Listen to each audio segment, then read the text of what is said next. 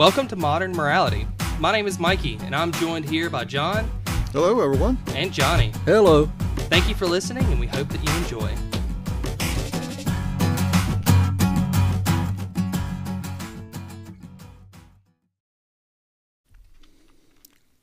And welcome back to Modern Morality.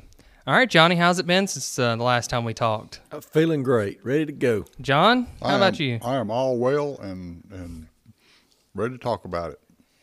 Uh, I'm glad we had the time for you to get better from our last episode. So me too. All righty. So after our table talk, it has been decided that this topic is going to be about peer pressure and morality. How does peer pressure affect one's morality? Um, and this, I'm sure, will span off into stuff like groupthink, societal pressures, um, and so on. So who wants to start us off?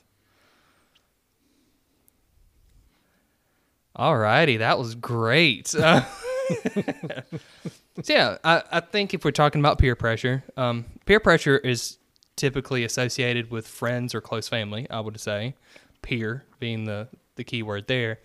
Um But a lot of peer pressure, if you keep expanding out, goes back to society. We've we've hit on societal pressures a little bit. So um, what comes first? Is it the peer pressure that spans out to societal pressure, or is it societal pressures that um, influence your peers that influence you? I, I think one of the basic tendencies that every person has is is a tendency to need or want to belong.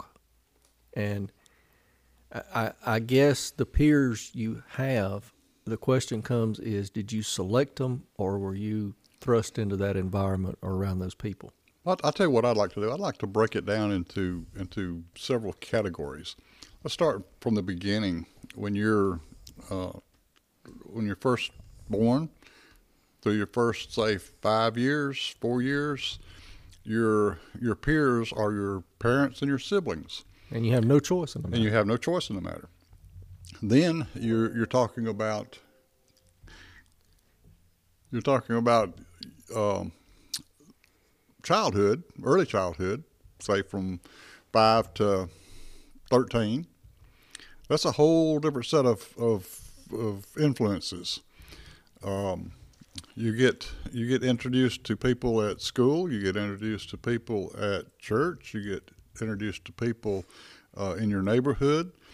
Um, then you go to the next step, which would be your teenage years, and that's a, another uh, milestone as far as, as peer pressure is concerned, because it really gets ramped up at that point. Um, but but you're getting more say in the selection of your peers. You would hope so, but I haven't seen that seen that very often. Uh, and then you, then of course you get to the point where, where, uh, young adults, and at that point we can, we can bring Mikey into the conversation because he might have some experience with that. No, I'm still a five-year-old at heart. Well, that explains a lot. That, that ex- does explain that, a lot. Explains a lot. That yeah. explains a lot. Yeah. But I, I and, and, and then when you, when you get to adulthood, uh, then you're talking about the same kind of, kind of, um, spread out influence that you that you have. You have um, uh, your your family has changed. Your you may have started a family of your own. Uh, you are are joining clubs. You're probably taking leadership roles in in church and in the clubs, and it's a it's a whole different set of. You, you become more influential. You become right. you become more influential, or, or at least you're in positions to be of more influence. That is true, and and a, and a lot of the reasons that people are are placed in those leadership roles is because of peer pressure. People agree with what your with what your morals are, and want you to to be in charge and pass those on. Yeah. So um, what I did is, on this train of thought, I went ahead and broke down a bunch of age groups, and I feel like it would be beneficial for us to talk about every age group and what peer pressure or influences they have on their morality at that age. So I have zero through five, five through thirteen, thirteen through early twenties, uh, then I would say adult life, which is mid-twenties up until midlife, and then retirement age. Please explain midlife. Yes, please do. This is when I would say you are past, if, if the average age or life expectancy is like seventy-five, half of that, I'm in life. Holy moly. Right? I'm and feeling we'll, over the hill. I don't know about you, John. We'll, we'll talk about that more when we get there. So let's go. I thought I felt good at the beginning of this podcast. Now I'm feeling old. So um, how's that all experienced? How's how's that feeling now? Oh, my bones are hurting. So from zero through five, when they're born up to the five years old, they have really two primary influences in a in a traditional home: their mother and their father, maybe some grandparents or aunts and uncles, whatever. But it's their close family. Um, their morality or their influences are shaped off of one unit, right? More directly. More, More directly, directly, right? So there's not other outside influences really coming into it at this at this moment. But, at this but you, you've also got to argue with their development at that point. How influ- how how how is their behavior influenced? In other words, they don't know right from wrong. So, are you able to teach or influence morality at that stage? My ex- my experience with, with children at that age is that babies are learning to wrap their parents around their finger the minute they're born. So they are learning boundaries. They are learning boundaries. And it's up to the parents to realize that they have to set boundaries early and often. Early and often. We've heard that in a previous episode. All right. So five through thirteen, this is when they're entering the school realm, or that school age, where now they're not only being influenced uh, influenced by their home life, they're being influenced by kids with completely different home lives, potentially. And, so that, and every one of them is trying to stretch their boundaries. Right. They want to see how far they can stretch things before it breaks or somebody breaks on them. Right, so if we're talking about peer pressure, you may have someone who, or a child five years old, just going to kindergarten, their parents have done a great job. They're a model student. And then you have a little kid over here who's the exact opposite, who is a troublemaker. Um, die, he, he, does anything, he or she does anything for attention. Um, and then now you have that influence on this kid who's very impressionable at this age. And it's...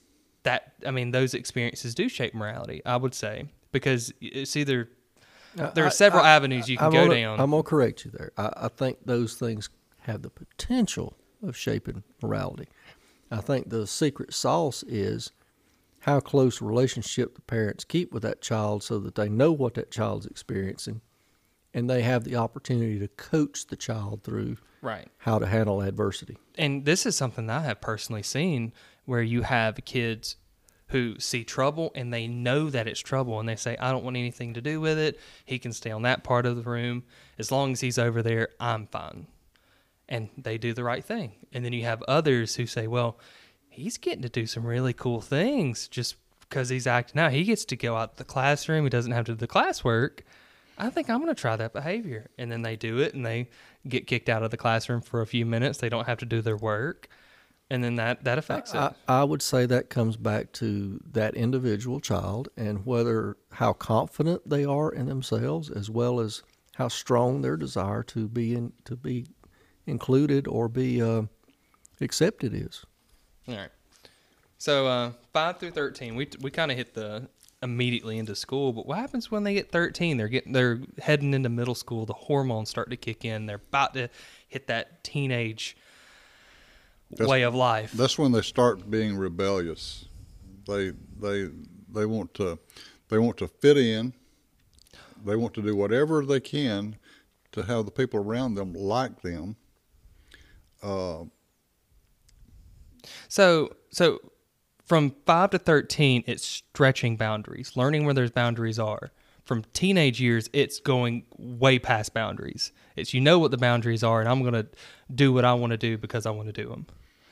And once again, it, it depends on, at, at that point in time, you'll find that there are, what are the cliques? Yeah, oh yeah. In, in school where where different different kids uh, hang out together. Mm-hmm. And, you know, it, it depends on, it's kind of like a like a saturated or combined morality of the group as to as to how they react to, to different situations. Right. And uh, the one of the most obvious examples of that is there's usually two sets of jocks. And I say this, there's two ath- two sets of athletes. You have one a group who's they are a part of the F C A, which for those who don't know are the Fellowship of Christian Athletes. They typically have really good morals. They're, they're, those are the ones who have really high parent involvement in their life. Um, they go above and beyond to help others. You have some that don't. I mean, there's always outliers. And then you have jocks who don't have that structure. They're just really good at what they do. Um, and they're really fast, or they're really strong, or they can throw a ball. Um, and that kind of gives them this power, this popularity, this reputation. And if you look in the lunchroom, you can see those two separate cliques in real time. It's really interesting. So you can see that there is a group morality. They're the same, I won't say type of people. They're both sets of athletes, but their morality in the, those individual groups are completely different.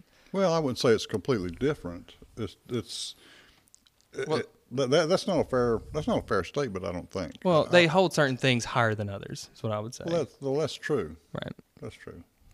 They have, you know, they value different things at different that, levels. Yeah, that's yeah. a good way to say that's value. True, but, yeah. but but just to, to generalize and say that that one group of athletes has morals and the other one don't, or or the or, that that's that's not that's what statement. This whole thing's about. Yeah, is that's not that's yeah. not and, a fair statement though. And I'm not saying that every single the, what I call the F C A athletes. I'm not saying that every single one of them are a part of that organization, but you do see that a lot of them too uh, do tend to. Some of some of them just want to be recognized or grouped with those people who right. are truly in, in right. the F C A for the right reasons. And, and, and that goes back to you are the, the they're, average they're of your seeing, closest five friends, yeah. They're seeing the, the repercussions, positive in this case, that those kids are getting, and they want to be a part of that. And, and also, um, there's discipline involved with every aspect of sports. Um And and with discipline comes a certain morality, um, and I think that, that coaches coaches can add to the morality oh, of, yeah. of, of athletes. Yeah, they. Uh, I, the one thing about I think, team, I think that, I think that coaches have a bigger influence than teachers do. Oh, I agree. Oh, the, the much one, much better. Yeah, the much one. More well, they can actually give them. I don't want to call them physical like punishments or anything, but you know, you backtalk me, you're running a lap. You know that. that they eventually get that uh, they don't want to do that anymore, so they're going well, to but they also up. Get the praise that right that's that's where they get praise when they accomplish something that most kids are, are craving right. praise that is, some true. That they is just, true yeah they just want from, to be good from, at something from whoever now, from from some, adults from leaders or from peers now right. To be fair, um, I was a bit of a nerd. We'll talk about I, I that group in, yeah I was in academic bowl, all that kind of stuff, and a good teacher will do the same thing a good coach will do. Right. And they will give you the same rewards and the same accolades, and and uh, an academic student can have the same opportunities to get that same recognition. The problem is society doesn't put as much weight on academic recognition right. as, as they do on sports, and I think that's a shame. Yeah, not enough money comes in from the academic bowl versus the football right. game. Right, right. Which is really sad for an educational facility to put so much emphasis on, on a sport rather than an academic achievement. Truly, that is. We could have a whole other episode. Mm. Oh yeah. But you know, we, we I like that we're grouping it by age groups or categories. I like that we're talking about outside influences to those age groups, but we're still not getting to the to the peer part of it.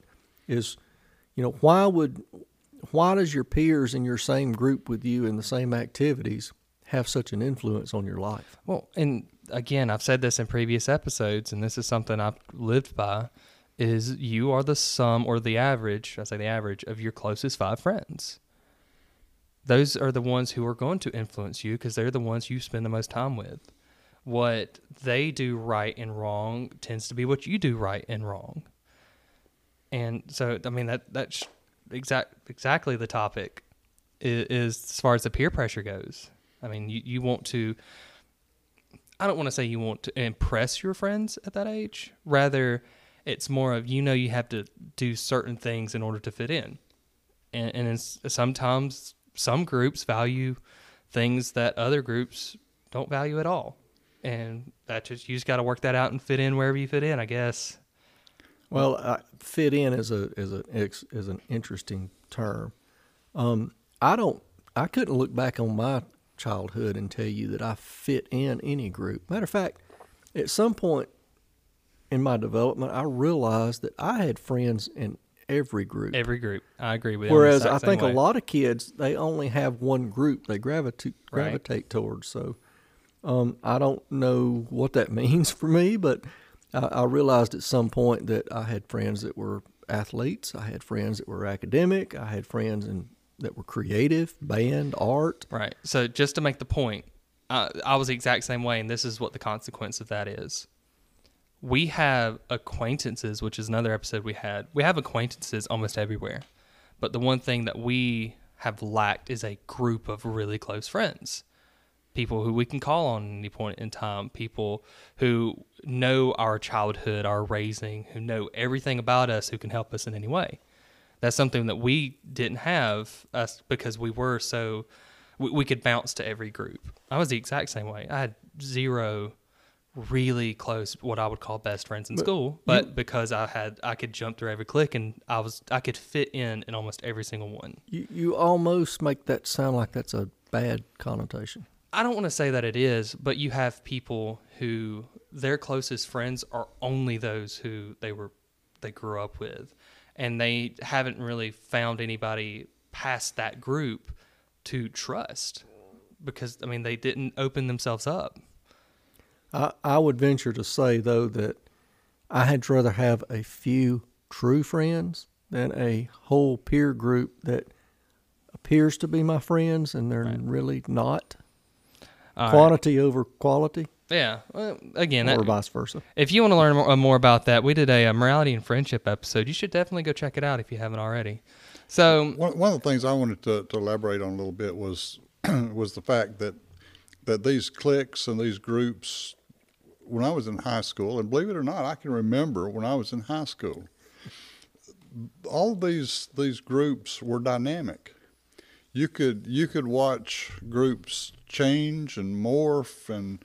And mature, mature, and and the different people would move from one group to another group, and and I always wondered what what happened to make people, you know, move on down the hall to a different group when they, when we're standing there waiting for classes to start. And then you had those like Mikey and I were describing who were floating in and out of every group.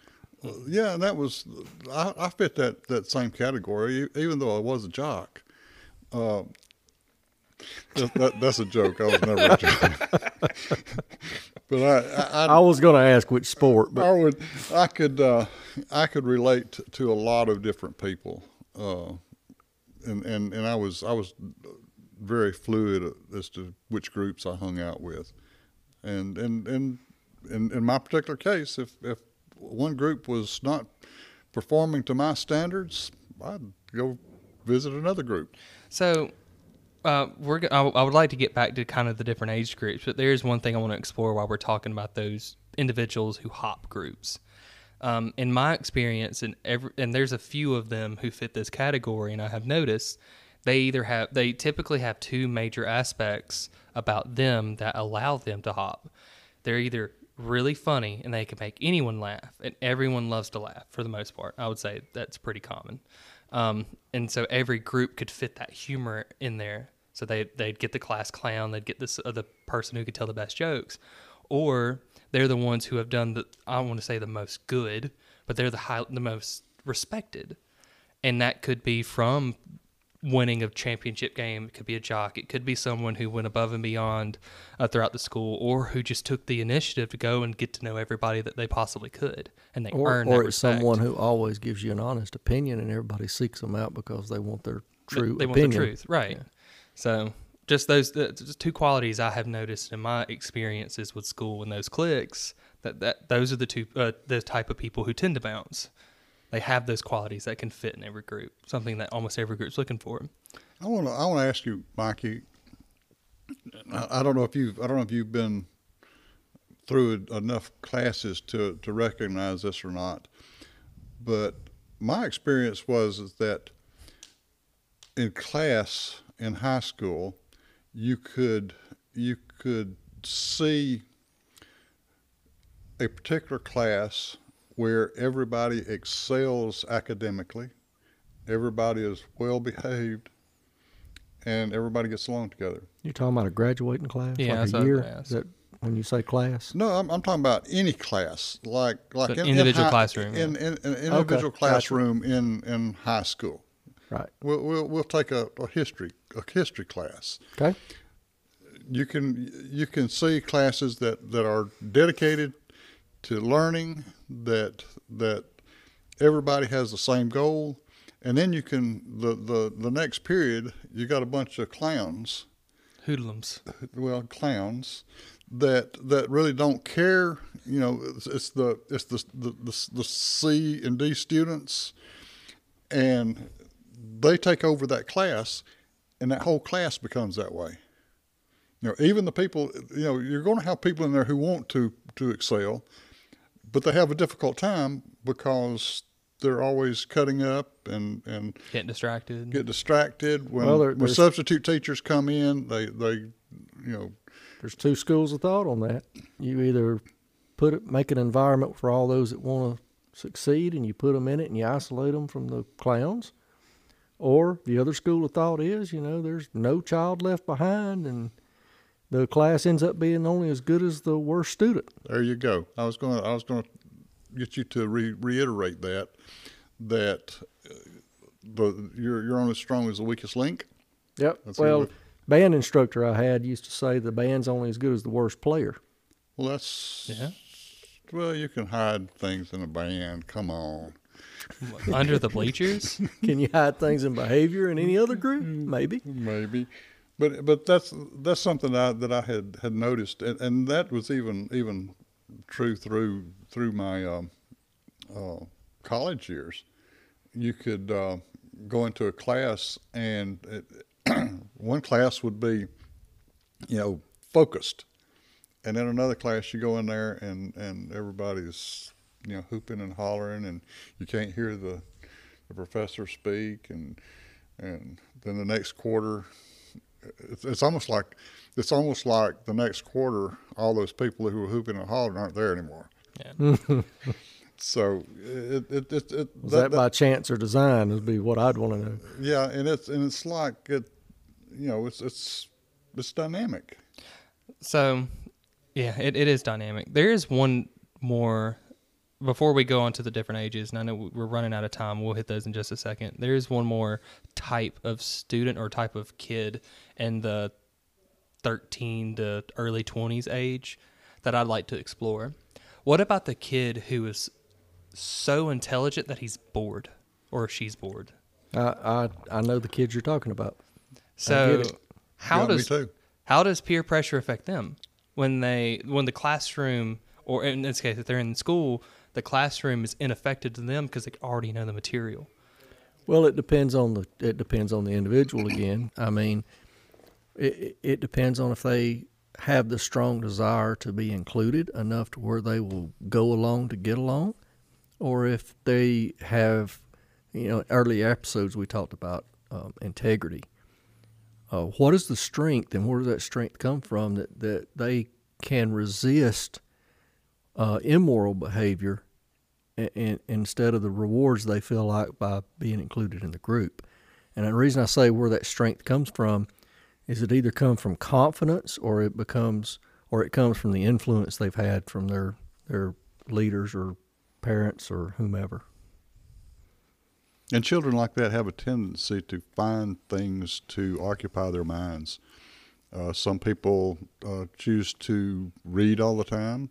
Some choose to try sports. Others will try to change um, what their their primary studies are. Uh, I'll give an example where somebody uh, is very, uh, very intelligent, uh, makes very good grades in school, is bored with the classes that, that they're having, and they look for other things outside of the academics. Um, and it's just, it's, you know, they, they'll, they'll cope. And then others will... Actually, instead, they'll just look to get attention. And I think those are the ones that become disruptive instead of become uh, individual learners. That's true, and I think that, that the educators are learning to to tell when that's about to happen. They can they can step in and do something before anything negative takes place. I, I hope they are, because my experience in school, I saw a lot of those kids get sent to almost punishment, like an alternative school, because of they, their behavior, when really and truly they should have just been challenged with more right. challenging academics. So one of the things that I will say that I do appreciate about um, the school system that I work in is we recently, as a team of teachers, had conversations with the gifted teacher, and it was talking about the qualifications as to what it would take to become a gifted student. And they... Uh, long story short, basically said that the grades sometimes don't matter, because you have kids who are exceptional in the curriculum. They just don't care enough to do the test. And they give us a series of traits to look for, for determining if they're gifted. So you can have students who are low grades qualify for a gifted program, and then the moment that they're challenged, truly challenged, you see them flourish. You see them blossom.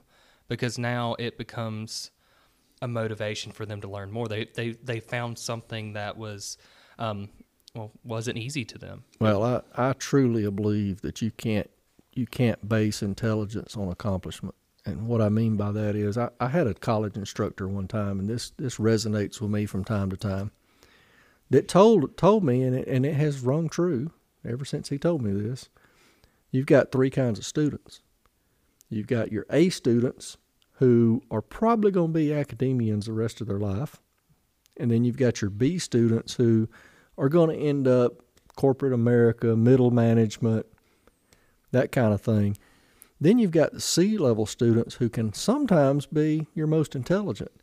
And what they have done is they're so intelligent, they've learned where the threshold is.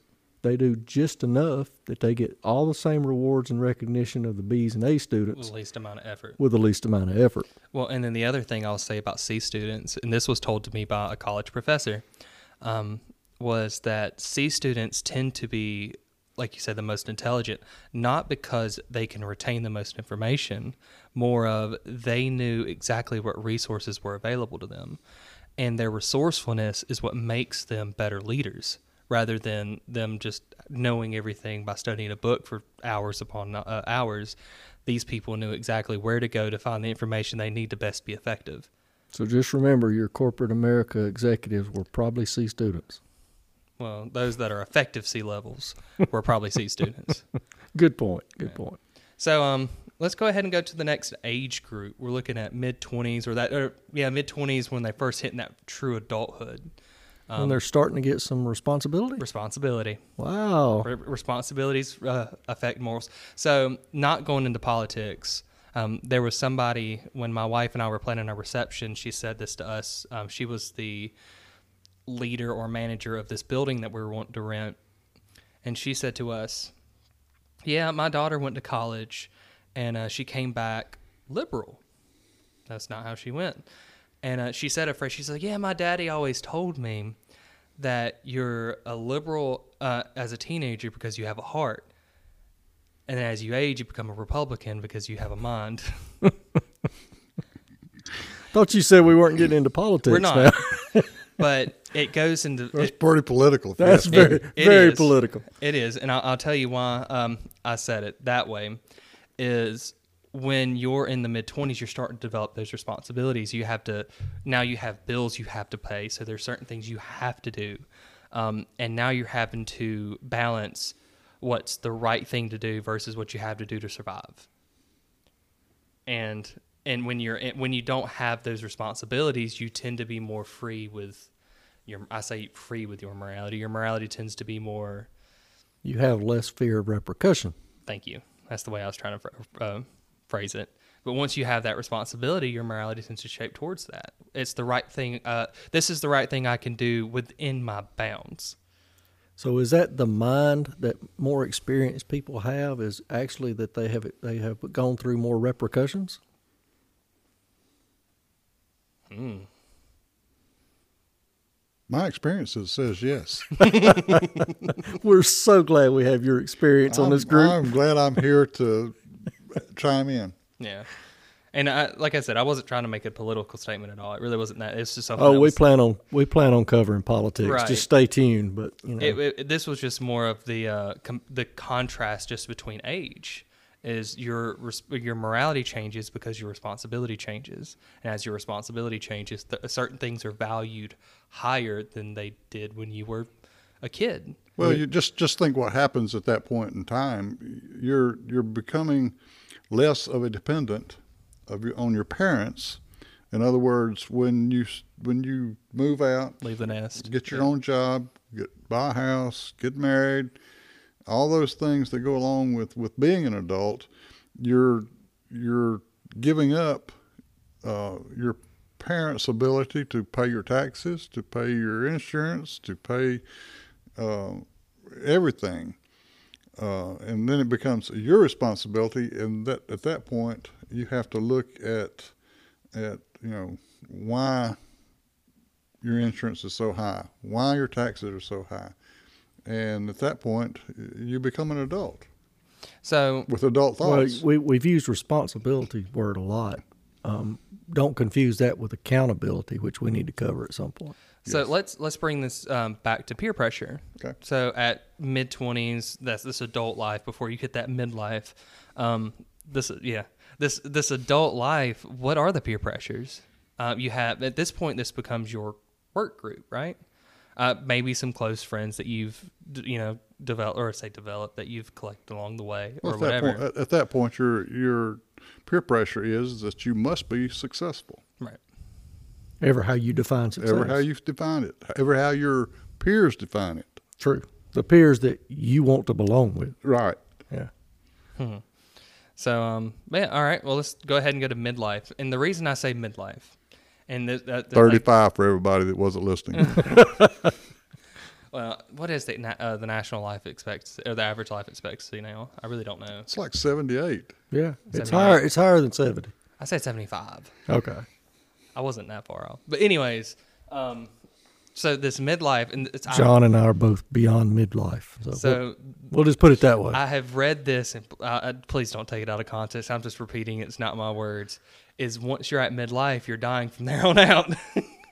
Oh, you're dying from the minute you're born. Right, true. Thank you, John. Okay.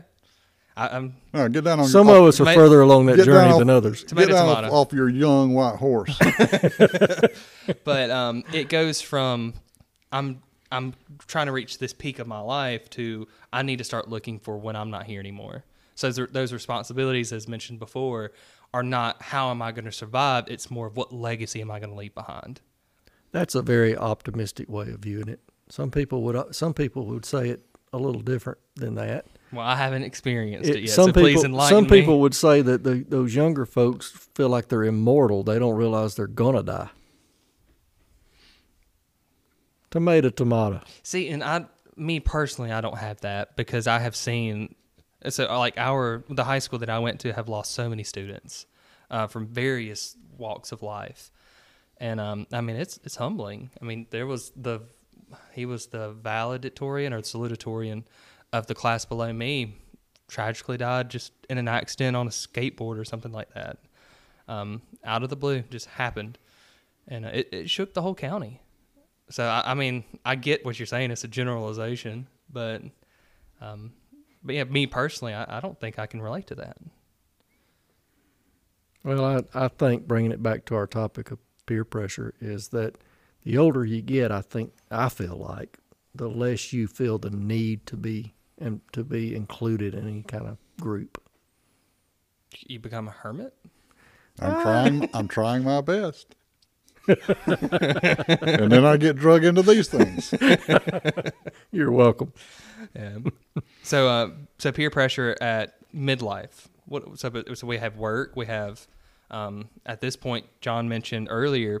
You join clubs. You're not at this point. You're not trying to be influenced. Rather, you're trying to influence. Or this is where that age, where that kind of. I, I think the difference is, Mikey, in the earlier groups we've talked about. Those people are in their formative years, formative, and they're right. and they're trying to find out what group they belong in. I would like to think that midlife and on, instead, you're trying to find a group that matches what you've defined yourself as. So where does midlife crisis come into that? Ooh, that's another episode, too. Because you have these people who, who... There's a lot of psychology behind that one, too. Right. You have people who suddenly realize that they're mortal. I say that they realize that they're mortal. And they're like, I don't have much time left. I'm going to go buy me a Mustang convertible. Or motorcycle. Or motorcycles or planes or whatever it may be. Boats. Boats. Boats, multiple. Multiple. Yeah. All righty. So uh, let's go to, I don't want to say the end of life, uh, more of the retirement age, when uh, when you're no longer in the workforce, but you're, you know, what are the peer pressures for that group of people? Sorry, I can't relate to that yet. Yeah. And I don't have any. I feel I, I feel no pressure to be a part of anything. So if, if somebody wants me to be part of something, then they invite me. So I, one of the things that I love is I love stand-up comedy. Absolutely love them, um, uh, stand-up comics. And there's a couple, a, a couple who hit on old men, spe- specifically old men. And they say old men have nothing to live for, so they don't care. And what they do is they live their life doing whatever they want to do. And and I don't know how that fits as far as peer pressure goes. Pretty much is you don't have any reason to listen to anybody else. You've already lived your life. You know who you are. So you do what you want to do. I, I, I view that as more, I fear fewer repercussions the older I get. It, my, my grandmother, um, my grandmother once told me, it's, it's been a while, but she once told me, I've got to that age, if I needed to hurt somebody, I'd probably do it. I can't say whether I'm going to relate to that or not. Um, but and another thing regarding my grandmother is she's been like smoking cigarettes. She's been smoking cigarettes for probably eighty percent of her life. And that's a lot. And it's gotten to the point in her age where it, instead of us trying to ask, which is a classic peer pressure activity. It is. It was deemed cool back in the day. Why else would anybody smoke a cigarette other than to be accepted by a group? I don't get it. I don't get it. And then after that point, it's addiction. It's addiction. It's addiction. Right. It's chem- right. Yeah, chemical addiction. So it's peer pressure to get you started and addiction to keep you there. But yeah, it, but back to the point was, um, when we talked to her, like, you know, why don't you consider quitting? You know, it'd probably be better for your health. She goes, my health? She goes, son, I'm however old she was at the time she told me this. I don't think my health's in question not, right now. Nice save, not putting her age out there, man. Oh, I know better. I'm, so I'm, you do know consequences. I am a very moral in, uh, in my grandson's status. So, but yeah, so as far as the peer pressure goes, it sounds like it's always groups of people.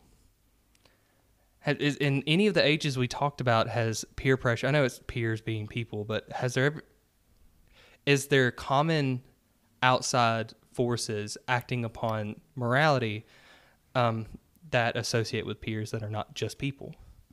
And then we'll close on that note. The media. The media, the media has gotten to the point where they affect morality. In which yep. age group? Every age group? Uh, every every, age, every group. age group. I don't disagree with that. Well, alrighty. So it sounds like one of our next episodes will be uh, morality in the media. So we look forward to um, yeah, having you listen in. So thank you for listening, and we hope to hear from you from the next time. Until next time.